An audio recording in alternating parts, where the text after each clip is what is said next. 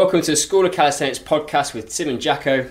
Answering your calisthenics questions, helping you to redefine your impossible. If you want more great content from us, you can find us on social media, on Facebook, Instagram and Twitter. And we've got a great YouTube channel. You can get in touch with us and ask your questions there. Let's get into these questions now.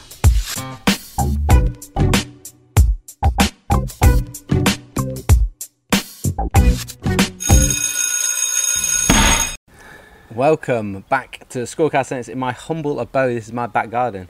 Good. Calisthenics boudoir. And challenge shoes, challenge, what am I on about? Q&A number... 6? Yes. Well done, Tim. That was the first question. Crikey, I was pressured. No, so that's question number 1. Yeah. Something I've been reflecting on for the Q&As recently is one of my favourite parts of these. It's Dave practising the pronunciation. No, you said this last time. Did I say it already? Yeah, in the last one. But yeah, but it's happened again. I'm looking forward to again today, yeah, because you don't rehearse it. a little bit. Well, I just asked you about this bit.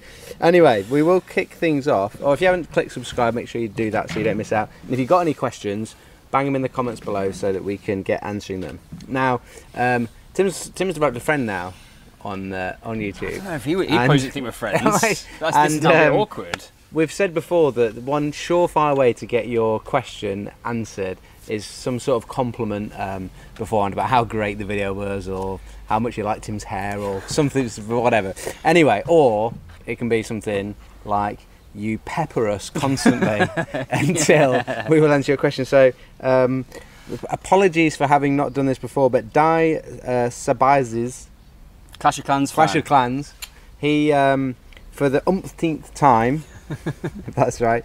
So he says, School of Calisthenics. So here it is once again. Is it better? It's actually a good, decent question to be fair. Is it better to have a certain variety, which means doing one day with the rings and the other day with normal bars and lots of different moves and exercises over the week when training 3 times the upper body? Or is it better to focus on the main exercise and should I have my training the same the whole week? So like the question, and he'd rephrased it previously about can he train rings and bars on the same day or should they always be on separate days? So kick us off, Tim. Yes. Next question. Give us a bit. Well, so you're saying you can't use the rings and the bar on the same day? No, I was thinking about this question on the way to today's back garden boudoir, and it's... I'm roasting, by the way. Yes, well, I think I'm getting burnt. It massively depends. Like, yes, no, sometimes not. Like, people have written whole textbooks about programming. It's the real art side of what we do as strength and conditioning coaches. There isn't a golden ticket, a lucky egg. This is the perfect training program. And it's difficult for us to kind of address some of these sorts of questions that come in because I know absolutely nothing about people's training background, people's lifestyle, people's work commitments, their ability to train, where they train, what equipment they've got, what they want to achieve, and all this sort of stuff. So it just becomes this really difficult thing to answer, and that's why people work with professionals like us to actually write programs and take some of that complication out of them, because we've got the skills and experience to be able to put these different components together. But my upshot of this is a lot of people get this question or get this kind of this idea the wrong way around. It's can I do this? Well, yeah, you can do it whatever you want. Like, but what do you want out of it? Yeah. So rather than starting with the what can I do, my response is you need to start with, well, what are you trying to achieve? Because then that very much determines how you're going to spend time. So if I know what you want to do, say you want to do a ring muscle up, do I think you should be training on a bar? Well, if you've only got one session a week, then no. Like, just spend time on the rings. Yeah. If you're trying to achieve 2 different things, or you're trying to just get basic strength, can I use bar and rings? Yeah, go for it. Like, if it's just global strength, then yeah, crack on. But I'm sorry if I feel like I'm on my soapbox about this one, but it's a really difficult one for us to answer without kind of a full picture understanding. And my last point before I let Dave jump in on this is that is why our framework is so good, in that if we start with the focus towards a movement, and that could be just capacity strength as part of a muscle up or as part of a back lever. But some of what you're talking about is it applied strength, which is specific towards a movement. So therefore what you're training for needs to be very closely to match the demands of what that exercise is. Or is it just global strength? That's our capacity strength kind of stuff. Is it a movement pattern? So you're looking for some skill acquisition, and these are all important parts of learning calisthenics, but they fit into a program structure, which is what we've done with our framework. I don't know what you I completely agree with Tim. I guess obviously, but the answer being like, yeah, you can use rings and bar in the same session, or yeah, actually you could use them separately, and there'd be reasons and benefits to doing either. What I want to focus on is what Tim touched on, is that what's the most important thing is you understand what you're getting out of it and why you want to use rings. Like, what is the difference between doing dips on rings and dips on the bars? Why do you find dips on the rings harder? Because the rings are unstable and your shoulders have got to provide some of that stability. So you start to understand what you're getting out of the exercise rather than just choosing something because you've seen someone else doing it. Like, you need to know what are your goals, what are you working towards, and then what training modality or what exercise am I going to start to use to make sure I get what I want. So if I'm wanting to work like max strength and I'm doing some weighted, I'll use dips as an example, it's a good one to use. I'm going to go on the bar and I'm going to go heavy with additional weight around my waist with a weight belt because I know I'm getting like maximal force production and that max strength. Whereas if I want to work on like my shoulder stability because I feel like in my handstands, for instance, I just don't feel like quite stable there, it's quite difficult for me, then I choose to do my dips on the rings because I'm getting more shoulder stability. I won't be able to do quite as many reps and I might not be able to do add any additional weight, and it's hard enough for me to do that. And then it starts to link in with the number of reps and sets that I'm going to be doing on them. But knowing what you're training for and why you're training for that is the most important thing, rather than are you doing the right things on the right days, in my book. I think the other thing is that you'll notice that the content that we put out is a bit different to a lot of calisthenics stuff that's on the internet. So we're writing our muscle-up book, which is coming out soon, and the way that when you read it, the way that you see that we've presented the information is way different. Like, Dave and I have spoken about before, well, we should put out a 12-week program or a 6-week program. But just as a professional, for my integrity about the information that we're putting out, I find it really difficult to do because it could fall into the hands of anybody who's not geared up and it's not going to work for them. And we work in Paralympic sport, so for the last nearly 10 years, what we've done is written specific programs to get specific adaptation. We've never done something which is just, well, I don't know, this program will be right for you. You're a 100-meter run, just do this one. Yeah. It doesn't work like that. Yeah. Yeah. Just on that, like when we say to an athlete, you should ask it, like if you want to ask us, like you could pick any exercise on your program and say, why am I doing that? And we should have an answer. And if we haven't got an answer, then take it out or why is it in there? And so you should do the same yourself. Like, why am I doing ring dips today? Why am I doing X today? Like, you should know why you are doing the things you're doing. And you know, if you're working on your own, like, question yourself and make sure you've got a reason and a rationale for what you're doing. And if you need some help with that, then ask us and we'll get in contact with you. And that's the thing, that's why the ebooks are so different, is that we're taking the stance that yes, we are the School of Calisthenics, but we genuinely believe in educating people so that you can make your own decisions around training. So when you read the information now, it's put forward in a way which hopefully means that you can understand and learn the principles more, so then you can actually, the dream for me would be not to provide you a 10, 12-week training program, is for you to be able to sit down with a blank piece of paper and use the information that we've given you to use a different theory behind why we might do apply strength but versus capacity strength, and actually write your own program. Because if you bought a program from us for 10 weeks and then it runs out and you go, okay, what do you do now?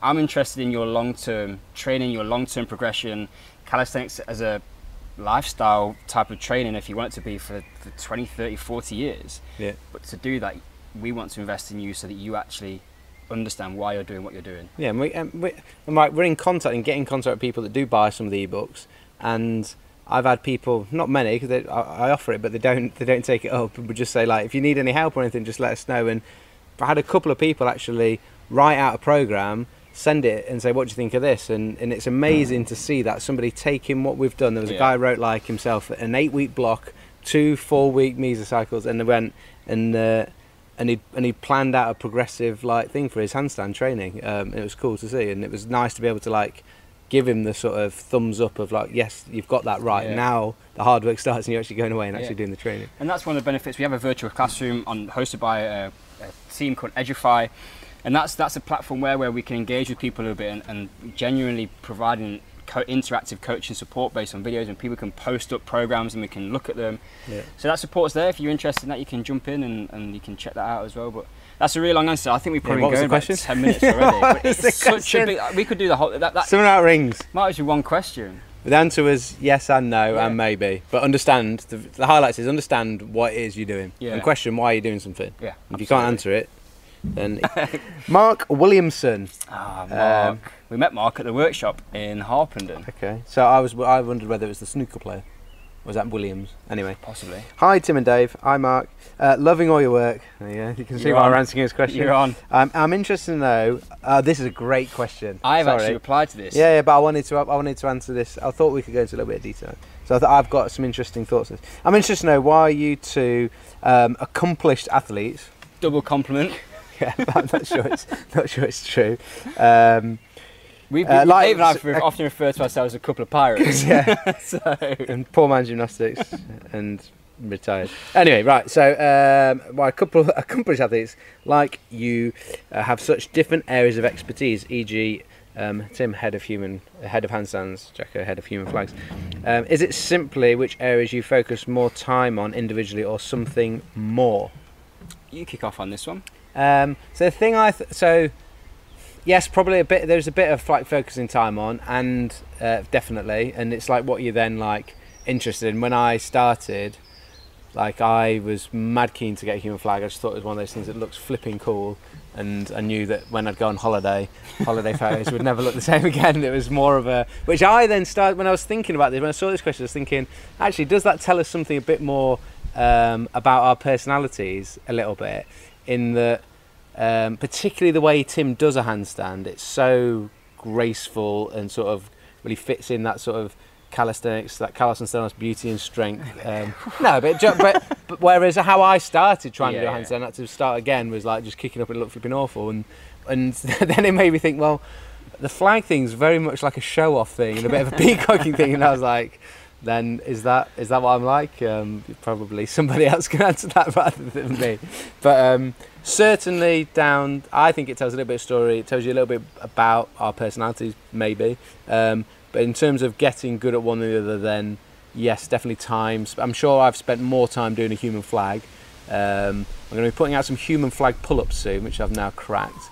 And Tim spent a lot more time doing handstands. It is time on task. You get what you train for. You don't get good at handstands because you just want to, or you think about doing them. You've got to actually spend some time doing that stuff, and it's the same for the flag. You've got to spend time doing it. Any time, like I don't do something for a while, particularly like a back lever, something that might go off the radar for a bit. You don't train it for a bit, and then we're teaching at a workshop, and you're like, oh crikey, I better make sure my back lever's looking all right for the demo. And you're like, it can feel like a struggle, even if you see us and go, oh, that looks easy. Like every time, I don't think there's anything I do that feels easy ever. That's just the reality of it. Calisthenics, you're spinning a lot of plates the whole time, so it is really, really difficult to keep. If anyone sits down and goes, well, I've got muscle up, back lever, front lever, flag, flipping planche, whatever else, perfect all the time, like fair play. You've got more training time than what I've got. Yeah. And it's recovery time. I struggled to recover between my sessions. Yeah, that's my biggest problem. So I'll jump in on that with for me with the handstands. It started off. I'll give you a little bit of background of the story. So. My wife is South African, and they've got a family. Have got a place in a town called Hermanus, and over their deck overlooks the ocean. So we were there on holiday one time, and I didn't really want to go to the gym in town. I wanted to train outside. So I said, right, I'm going to give this calisthenics thing a go. And this was literally my first kind of starting point in. And I thought, I'm going to learn to handstand. That looks like a cool thing to do. And I'd also had 2 shoulder surgeries, multiple dislocations. I'd done all the physio stuff in the book, and none of it. Had worked. It kept on. I kept on having problems. So in my mind, this was very early days before I really kind of started to investigate how the scientific theories and principles of training might apply to calisthenics and injury rehabilitation. I kind of felt like if I could do a handstand, then that would mean that my shoulders were stable. That was like the ultimate kind of litmus test for me. So I started on with it, and I'm a perfectionist by heart, like really? Painfully sometimes. So like. Yeah, Dave like is now laughing. Is laughing because I probably regularly annoy him because I'm quite particular. But it's good. It's one of the reasons why our team works, because everyone brings something different to the party.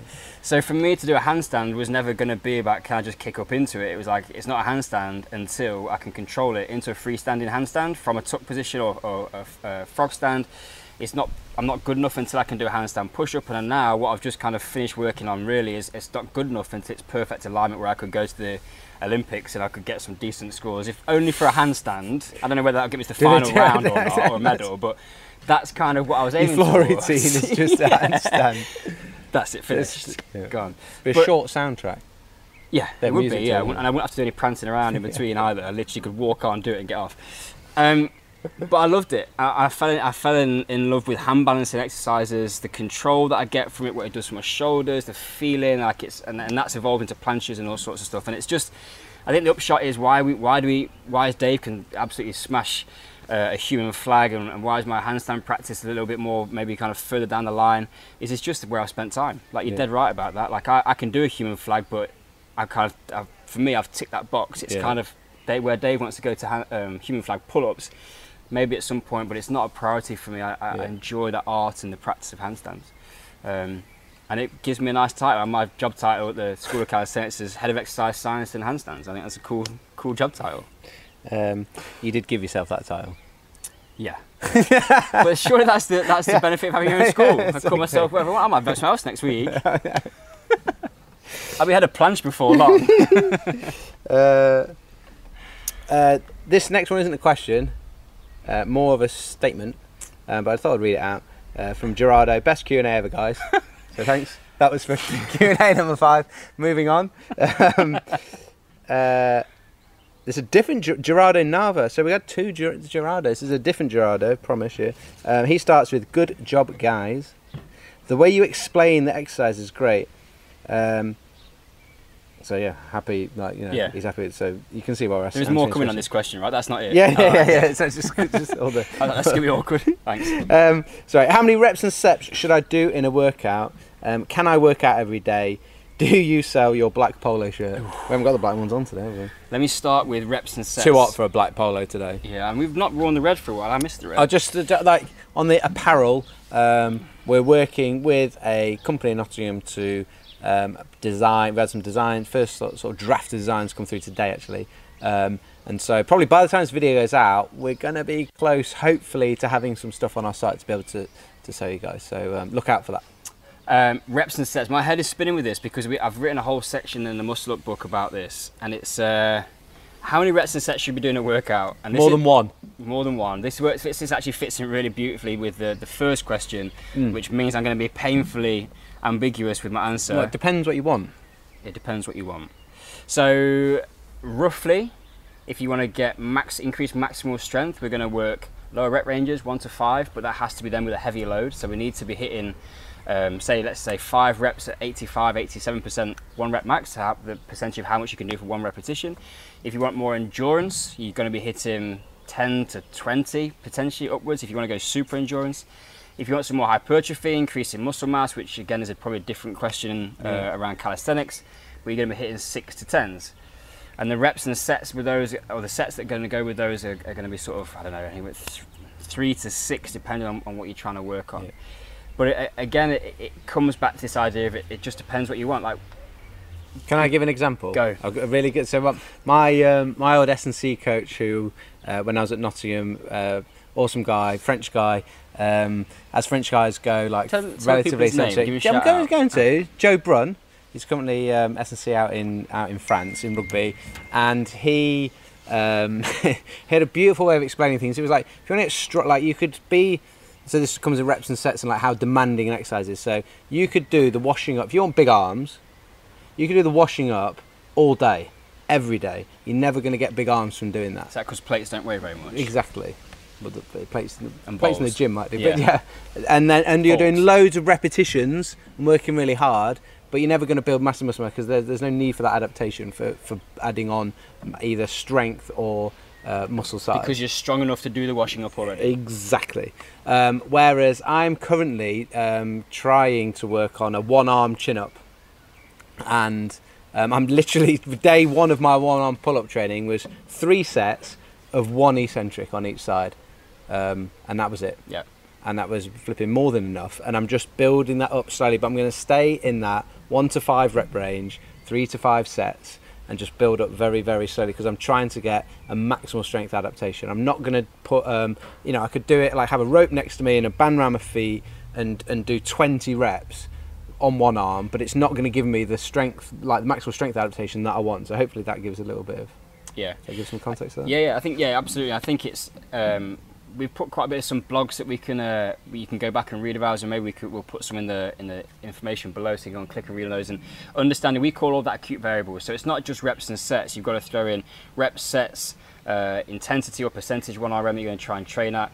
You've got to throw in the tempo or the speed at which you're training, and then you've also got to consider your rest period. Those 5 things all blend together to give you specific adaptations. And yeah, we mentioned it before about the education side of stuff. It's really important that we tell you about this sort of stuff so that you can then start to make decisions, because I want you to maximize the amount of training opportunity that you've got. Everyone's busy these days, so when you go in the gym, if you know what you're trying to do, reps and sets wise, Seth, yeah, they're the coach, then you can go in there, you can actually spend that time taking you in a direction that you want to go in. Yeah. So again, yeah, let's leave that there, because I could probably go on. Yeah, we'll put a link in read to the blog that's on that. Yeah.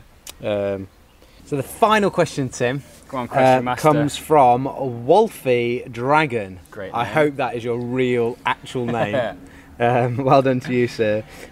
He says, "Hey guys, good video." This is from the last Q&A, and he's been working on. He's 46 years old now. So same age as you, nearly. No. 35. I was 35 the other week. Tough paper out. No, very tough. That's what a lot of people said. Surprising. It's been hard. It's all those in Radcliffe on Trent. A lot of people have the Sunday Times and the Telegraph. Heavy all those papers, aren't they? Yeah, I mean, you're looking at like this. I had like 3 or 4 bags on a Sunday. Do you think you like? We talked about we talked about washing up before. Did you get a strength adaptation from Karen News? I think I had like a wonky back. That's probably why your shoulder. Yeah, yeah. No, that was because some massive bloke hammered me when I was playing rugby. Right, so he's 46, and we're just saying well done for him.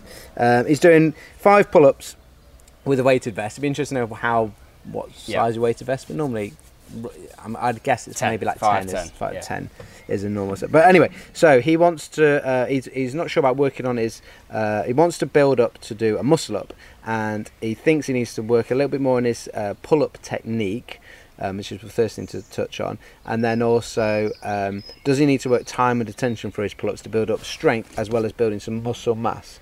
Can I go pull-up technique first? Okay, I was just going to, I'm just going to go first that pull-up technique compared to the movement for your muscle-up is going to be different. I'm sure Tim's going to touch upon that. And then building strength and mass. Like, this comes right back to the beginning, like understanding what we want to do. If you're going to want to build mass and make yourself bigger, like that's then you're making it harder for you to then pull up and get above the bar. So it's like, what do you want? Do you want to be able to do a muscle-up, or do you just want to look jacked in a T-shirt? Both. Yeah. Have my cake and eat it. Boom. Exhibit A. Anyway, Tim, shed some light on the muscle up. Yeah, so, there's a lot of work going on. Yeah, there's a lot of thoughts in my head at the moment about this. Share them. Not all of them. Too much. Too much. Just the ones related to the question. Pull-up technique. Jacko's right in that the technique is slightly different because you're going to start to move at a different angle, but the most important thing about that is actually that you can maintain midline or midsection tension. When we're doing the muscle-up, you have to start to move from a position, and you're going to take all of your body weight up above the bar whilst you're putting down a considerable amount of force. Now, when we see people doing pull-ups in the gym and we're talking to people about them, a lot of the time we see this arch in the back, the midsection breaks, and we're starting to kind of not get into particularly good positions. Every time we do that, we're losing midsection tension. And what I want is the midsection locked in, abs on tight, closed rib cage down, so that you can, I'm not going to hear you. No, I'm doing it. No, I don't want to. No, I did it. All right, so that you can then you saw me do it. Start to transfer that force.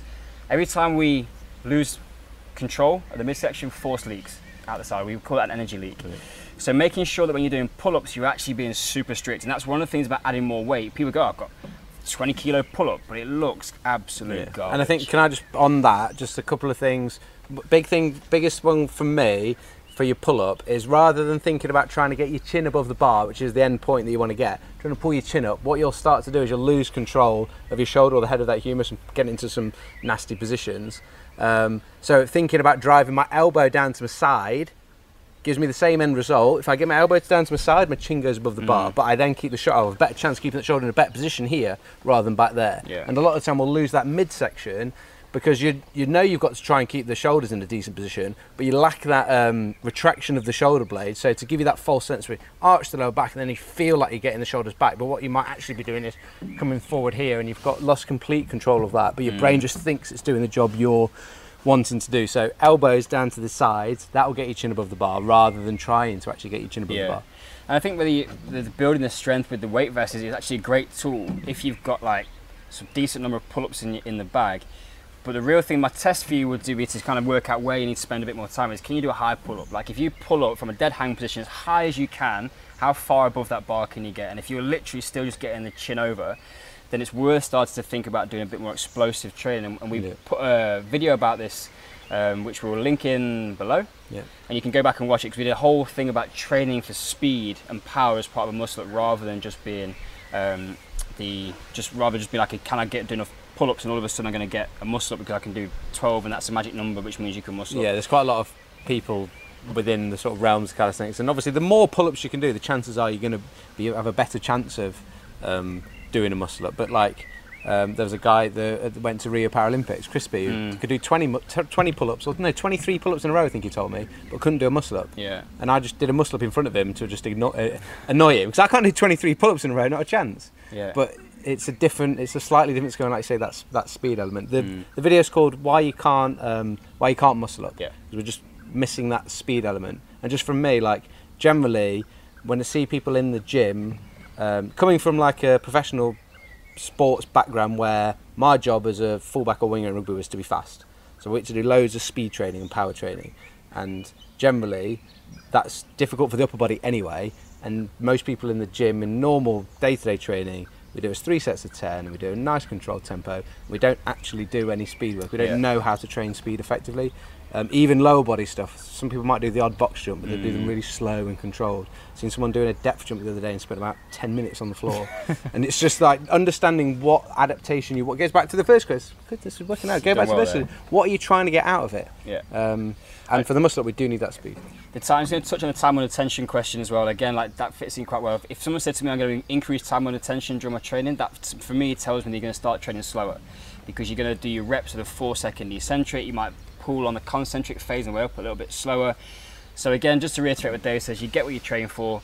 So if you're training slow, you're going to get slow. However, if you need to build some strength because you can't get that high pull-up position, then bigger muscle, which is a useful thing to work towards if you're going to increase your time on attention, bigger muscles produce more force. So it might be that you need to do a block of that kind of work to get basic strength, and then you can bolt on your speed.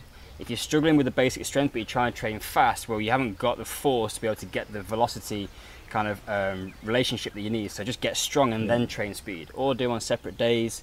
Again, it mixes all back into it. Yeah, I'll throw a spanner in the works that you might feel that you've worked out that actually I'm really weak at the top position of my pull up, and therefore like the transition is difficult. And you might do some time attention isometrics at the top in that top hole position, literally not just hanging there, like trying almost to get over the bar for like 10 seconds, just hanging out there 10 seconds, 5-6 sets.